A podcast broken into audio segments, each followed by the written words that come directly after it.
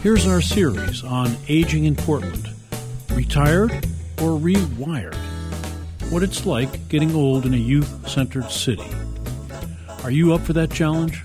We'll bring you lots of views, but you'll have to answer this question for yourself Is Portland a good place in which to grow old? This is the third KBOO series on what it's like to age in Portland. We call it Retired or Rewired. Today we get a medical overview of the aging process from Dr. Mark Williams of Wilmington, North Carolina. Dr. Williams is board certified in geriatric medicine and internal medicine. He's the author of a popular book on aging, The Art and Science of Aging Well, a physician's guide to a healthy body, mind, and spirit. While working in clinical practice in Wilmington, North Carolina, he also serves as clinical professor of medicine University of North Carolina, and he's a professor emeritus at the University of Virginia. Dr. Williams, welcome to KBOO. Thank you so much. I'm glad to be with you. Here's a general question I like to ask people: uh, What does it mean to be old? What's a, what's an age of being old? When do you get to be old? Well, it really depends on what you're trying to accomplish. Uh, if you're an Olympic caliber athlete, you may be too old to compete when you're beyond the age of 21, depending on your sport, such as floor exercises. Professional athletes may consider themselves too old to compete when they turn 35 or 40. But I think in a practical sense, we think about aging when we're 75 and above, when the passage of time really begins to influence how we think about things. I didn't feel old when AARP offered me a membership at age 50. Uh, doctor, you work in a clinic you're not only a writer, uh, an author, a thinker, but you work daily in a clinic and you deal with aging patients every day. Let's start with this. What are the successful strategies that you see in the people you work with? Well, you know, I've gotten two bits of advice from my patients, and I generally ask my patients who are over age 90 what their secret is to longevity. An old farmer gave me a bit of wisdom. He said, I don't have a secret, but I'll tell you this, I worked us up a good sweat every day. So I think by staying active and not being sedentary, that's one very important piece of advice. The other has to do with attitude. Um, and again, a fellow came in always in a good mood, happy, positive, refreshing to interact with. And I asked him, "What's what's your secret? Why are you so happy. And he looked me right in the eye and he said, I know there's only one center of the universe, and I'm not it. Uh, conversely, Doctor, what are some of the habits or patterns that you see in people who are aging badly or unhappily? I think the big thing is trying to overly control things in our lives. I believe that anger held inside is a very powerful aging accelerator. And I think we're sometimes in our society confronted with hostile myths and stereotypes about aging. And so if we buy into those, then we end up with a race against the clock and we end up feeling like we're not measuring up or that we need to do something to control our aging rather than to relax and celebrate uh, the time that we have. Oh, speaking of myths, I read and enjoyed your book, and you have a section there on eight aging myths that you don't have to fall for. And there are a few that I fell I have fallen for, and I'd like to hear your reaction. Number myth number sure. two: losing weight will extend your life. That's a myth. That's a big myth. Yes. In fact, uh, dieting may be hazardous to your health. Believe it or not. And there are a number of epidemiological studies that show that. It's probably, uh, and I'm not saying people need to go out and gain weight, but I think that when you look at the actuarial curves, probably the healthiest place to be is about 10 to 15 pounds overweight. And that's not to say that people have to gain weight if they're already trim and at their ideal body weight. But just looking at the data, it suggests that being slightly overweight is beneficial. And, it's important not to severely diet because people who are losing weight end up having an increased mort, uh, mortality rate. Right. I, I so people, if you look at the curves of body mass index, which is basically a measure of health, which has to do with your height and your weight. But if you look at your body mass index and mortality, you can see that that curve is a very broad, shallow U. So at the extremes, if people are morbidly obese, they're clearly going to shorten their lifetime. And if they're very, very thin, they're going to shorten their uh, lifespan as well. So being in the middle is safe and healthy. All right, I'm going to have a little more dessert tonight, I think. Myth number four learning and creativity decline as we age. This made me think you can't teach an old dog new tricks. You say that's a myth. Why? That's correct. There's absolutely no upper age limit to uh, creativity. And there are numerous examples that we can find uh, from painters, from authors, from politicians, poets, that shows that creativity continues throughout life. Moreover, we may think that we can't think as sharply as we're older compared to when we're young, but that's uh, also a myth. I believe that our aging brains change, but our creativity changes because we allow our thinking to atrophy, not because it's wired into our system to deteriorate and decline. I do have to say that there's some diseases, such as dementia, Alzheimer's disease, and others that occur in old age, but those are diseases. Those are not normal aging. I would say this: I, I work in a creative field with creative people, and my number yeah. one problem is not matching creativity as much as it is learning software. I, uh-huh. am constantly faced with a new software, and it just drives me nuts. Okay, let's go on. Number myth number eight: growing yeah. old means living in an institution in a state of dependency. It Seems like I've seen a lot of people head in that direction and end up in those places, and I want to avoid that. And I hope that's a myth that they have to be end up that way. Oh, that is a myth. Less than 5% of people over age 65 live in an institutional setting. I think that the social context of aging really is a resonance between the individual and the group so that we tend to not appreciate how many older people are all around us every day. We tend to fall into a trap of a production line mentality where we think as long as I'm working and on the production line, I'm positive and helping society. But as soon as I step off that production line, I'm a drain or a drag. And that's just not the case at all.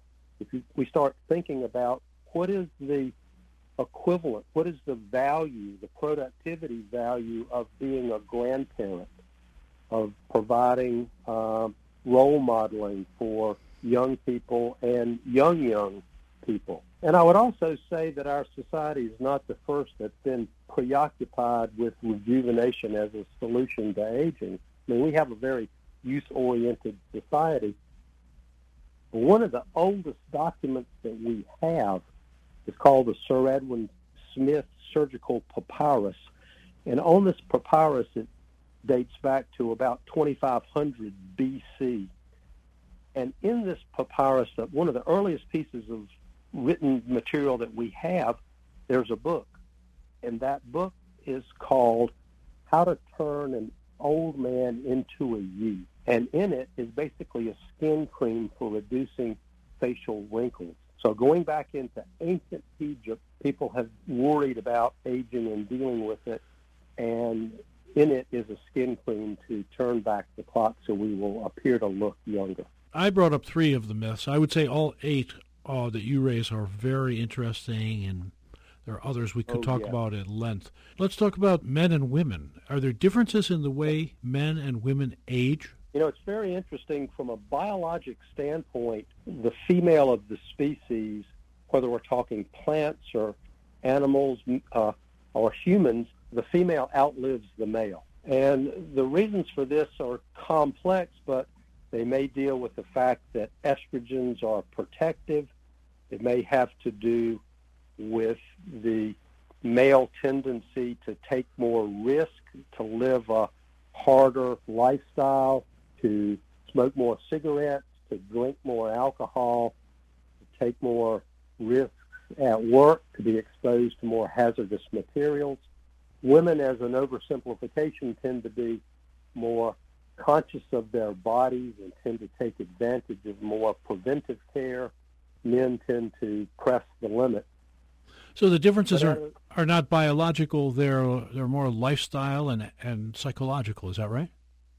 That's right, and also social in the sense that our society tends to look at older women in a very different way, and I think things are changing, and I celebrate those changes. But I think the stereotype of male aging with a few wrinkles and gray hair, the kind of uh, airline pilot kind of stereotype, um, the male airline pilot. Uh, that aging tends to be socially acceptable, whereas for women, we tend to have a shorter, I mean, women tend to race against the clock so that there's ways to improve figure, ways to change hair color, ways to uh, change skin wrinkles. And every day on TV, I see all these anti-aging products that people can try to try to turn back the clock rather than to celebrate the natural beauty that comes through men and women with the passage of time. Our listeners will appreciate that point. Uh, you have a chapter on food in your book, yes. Doctor. How important is food and diet in the aging process? Oh, I think uh, food and diet is critically important. Uh, we need to eat a variety of foods in moderation.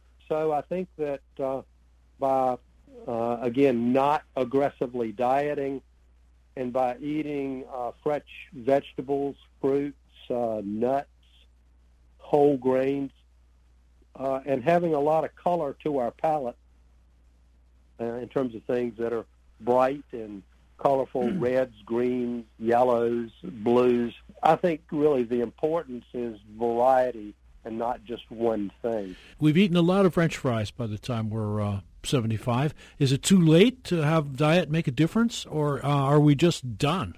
No, Fixed? I don't think we're ever done. I think we have a lot of choice. One of the real lessons about aging is that we have a lot of choice in terms of what type of old age we'll have. And again, do we want to just leave our aging to the winds of fate, or is there something we can do? And I do think that eating a healthy diet, it's never too early to start and to stay physically active, walk at least 30 minutes every day or engage in regular exercise. And we're doing a n- number of good things for ourselves when this happens. Okay, speaking of the winds of fate, uh, how do we improve memory? You talk about memory at length. Everyone's concerned with it.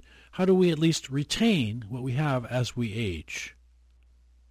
I think the key there is to break our daily habits. Habits poison our mental capacity because we use the templates to solve our daily problems over and over.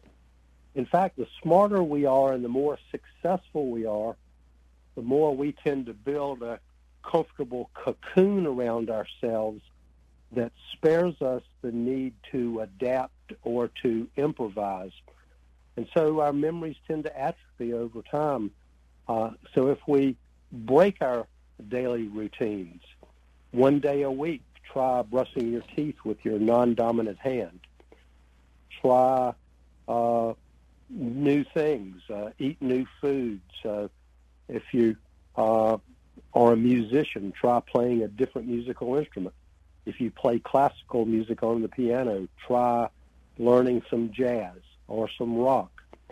Um, but doing new things, learn a foreign language. Uh, all of this stimulates our uh, intellect. Uh, if you, you know, when was the last time someone tried to memorize a poem? So go back into childhood and memorize a poem, memorize a piece of scripture, memorize uh, something that's interesting to you. All of those things help us stimulate our intellect. You have you have some specific su- suggestions for sharpening your mind, uh, and you just talked about a couple of them. Uh, use your non-dominant hand. Um, yeah. Ex- create new experiences. Learn something new. Uh, there's a couple I wanted to mention. Laugh and play.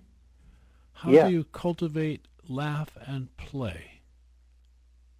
Well, the most important thing is to maintain a light touch, uh, a sense of humor, uh, to uh, increase our social interactions, to literally uh, play with other people. Uh, computer games might be something that seems counterintuitive, but can help people maintain a sense of social engagement. Um, but it's, you know, again, if people try doing crossword puzzles and Sudoku every day, eventually that will become a habit. So it's just important to have uh, something fresh and uh, cultivate these new experiences. Do something you've never done before. Travel. Uh, doctor, you talk about uh, this fascinated me. You talk about managing your emotions as you age. I had more trouble yeah. managing my emotions when I was younger. I, they seem to be more manageable now. Not that they're more, that they're better or more constructive, but why is it important to manage your emotions as you age? What tool and what tools do you suggest we use to do that? Well, I think that first off, aging is no refuge from an empty life. So, by managing our emotions, I think a real powerful aging accelerator is keeping in negative emotions. It's kind of like if you keep negative emotions inside, anger, fear, grief, and you never give them an outlet, it's kind of like driving down the interstate highway with one foot stomped down on the accelerator and another foot pressed down on the gas. You might be slightly above the speed limit. I mean, on the brake, sorry, the accelerator and the brake. You may be going at the speed limit, but everything's wearing out prematurely because of all this inner tension. So I think it's really important for us to uh, maintain our uh, emotions. And I think a law of the universe is that frustration is expectations divided by reality. So I think if we appreciate that when we honestly and sincerely look at our aging, it's not negative. There are a number of positives. That if we look at the uh, changes of our body over the over time, the broadening and depth of our intellect, the deepening of our emotions, if we're really honest with ourselves, as we age, we become more and not less. I think we need to celebrate that broadening of ourselves and not just focus on that little bit of physical aging where we can't run a 100-yard dash at 70 like we could when we were seven. Huh. I wish I could have run it ever. But uh, yeah, this makes me think of well, a final question here. When I was uh-huh. young, people used to talk about older people being wise and having wisdom. And now yeah. I'm, you know, I'm in that category, and I, I don't know where my what wisdom I have.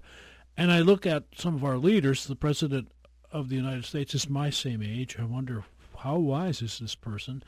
Lots of our senators are, are older than I am. They're in their late mm-hmm. 70s and 80s. Do old people develop wisdom? Can we develop that? Is this what we contribute? Is this a property that we have? Yes, I, I think that while wisdom can be a property of older people, in other words, we don't generally think of wisdom being an attribute of a teenager, although some people may be mature beyond their years. I would also quickly say that just because a person is old does not mean that they're wise. And I think that in many ways, uh, wisdom is the ability to appreciate the truth in the light of the moment. And I believe that really, when we think about aging in our society, old people may not be a social luxury. They may end up being a cultural necessity. Because as we have the power now to split atoms to tinker with our DNA, to uh, develop cyberspace and virtual realities of all kinds, I think we may need the stability of wise and thoughtful voices in our society. So again, that's why I say that, that the aging of our society may not be a social luxury, but a cultural necessity. We need those wise voices to inform our debate. And fortunately now we're seeing intergenerational voices in those uh, discussions. And I really believe that that's critically important because I, I believe it was Margaret Mead who said that old people can teach young people that it's okay to grow old. And young people can teach old people that it's okay to die. So we need those intergenerational lessons in order to maintain the fabric of our societies and not to exclude people just because they're old. You make me wonder. Uh, there's so much change happening now. I hear the point about intergenerational learning, and I see these uh, high school students in Florida uh, speaking about controlling yeah. violence. And maybe you had that in yeah. mind when you said that. Did. Uh, I'm, I am hopeful that our society will change with and because of intergenerational uh, communication. But I do think that we need to have wise old voices coupled with the youthful enthusiasm in order for us to age well as a society. So, on a lighter note, how long will it be before technology creates the means for us to live indefinitely? Well, you know, there are a number of important statistics about aging, and there's one that I think is critical, and that statistic is the death rate. The death rate in this country is one per person. It's remained remarkably constant for millennia. So I think that the fact that we die is what gives meaning to the precious time that we have. And ultimately, it means that the nature of our journey becomes more important than its length. And again, the key is we have control over the nature of our own aging journey. So we should take advantage of our aging and put our lives to the full use that we can. Dr. Mark E. Williams, Professor Emeritus. That's what that means, emeritus. That means that you are one of those wise men. That I was the Ward K. Ensminger Distinguished Professor of Geriatric Medicine at the University of Virginia, emeritus. Awesome. Dr. Williams, thanks for taking your valuable time this afternoon in joining us on KBOO. It's my pleasure. Thank you so much for inviting me.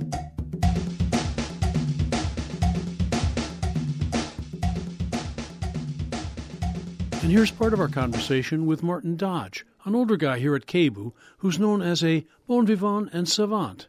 Martin is um, a longtime resident of Portland and a man, I would say, in his, his early 70s. Oh, no. no. Try late 70s. He's in his late 70s. So I think he has some street creds as far as being able to talk about the subject of uh, what it's like to retire or be retired and age gracefully, or not so gracefully, here in Portland. Martin came to the studio today via public transportation. He gets all around all over town. He goes to a lot of arts events. He's very active here at KBOO. He's down with the times. So uh, we see him as uh, somebody we would like to know.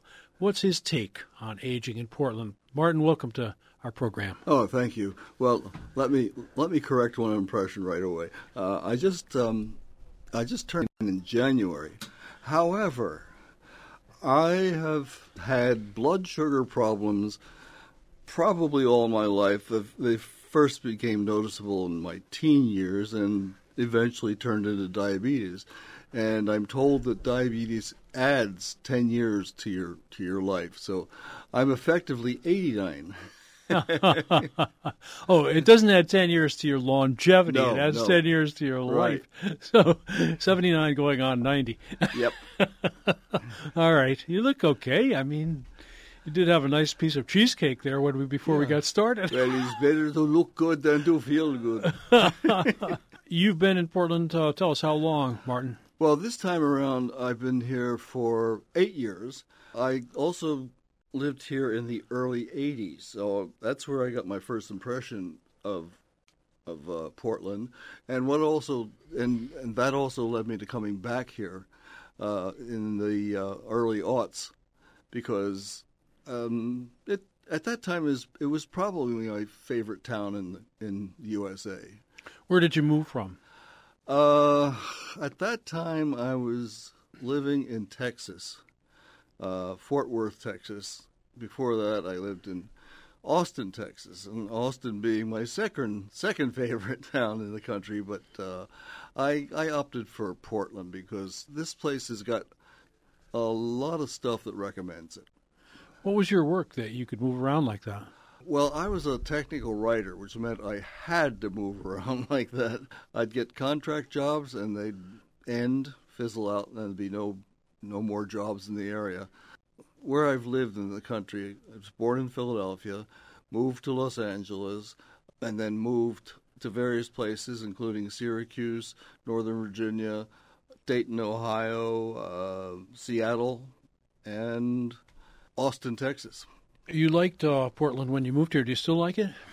Yeah, there's some things I don't like about it, but um, by and large, I I really like the place. What's it like being an old guy? If you don't mind another old guy calling you Yeah. that.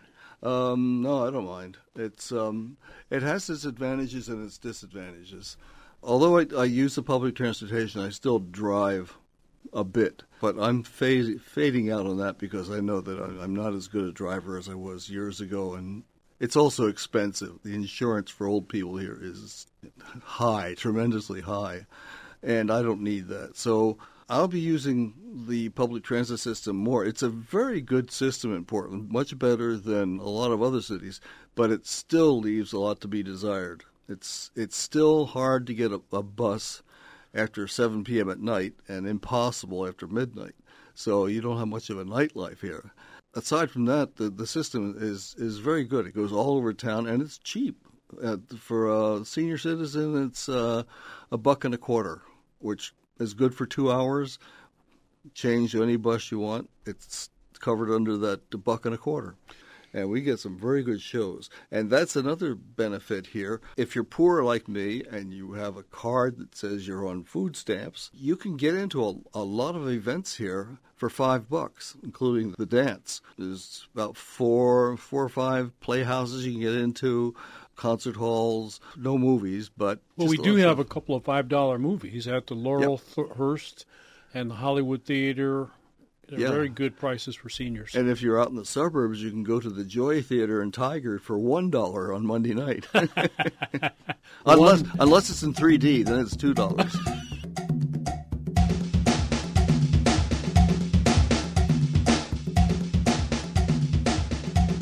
In the next episode, we pay a visit to the Hollywood Senior Center on 40th in Northeast.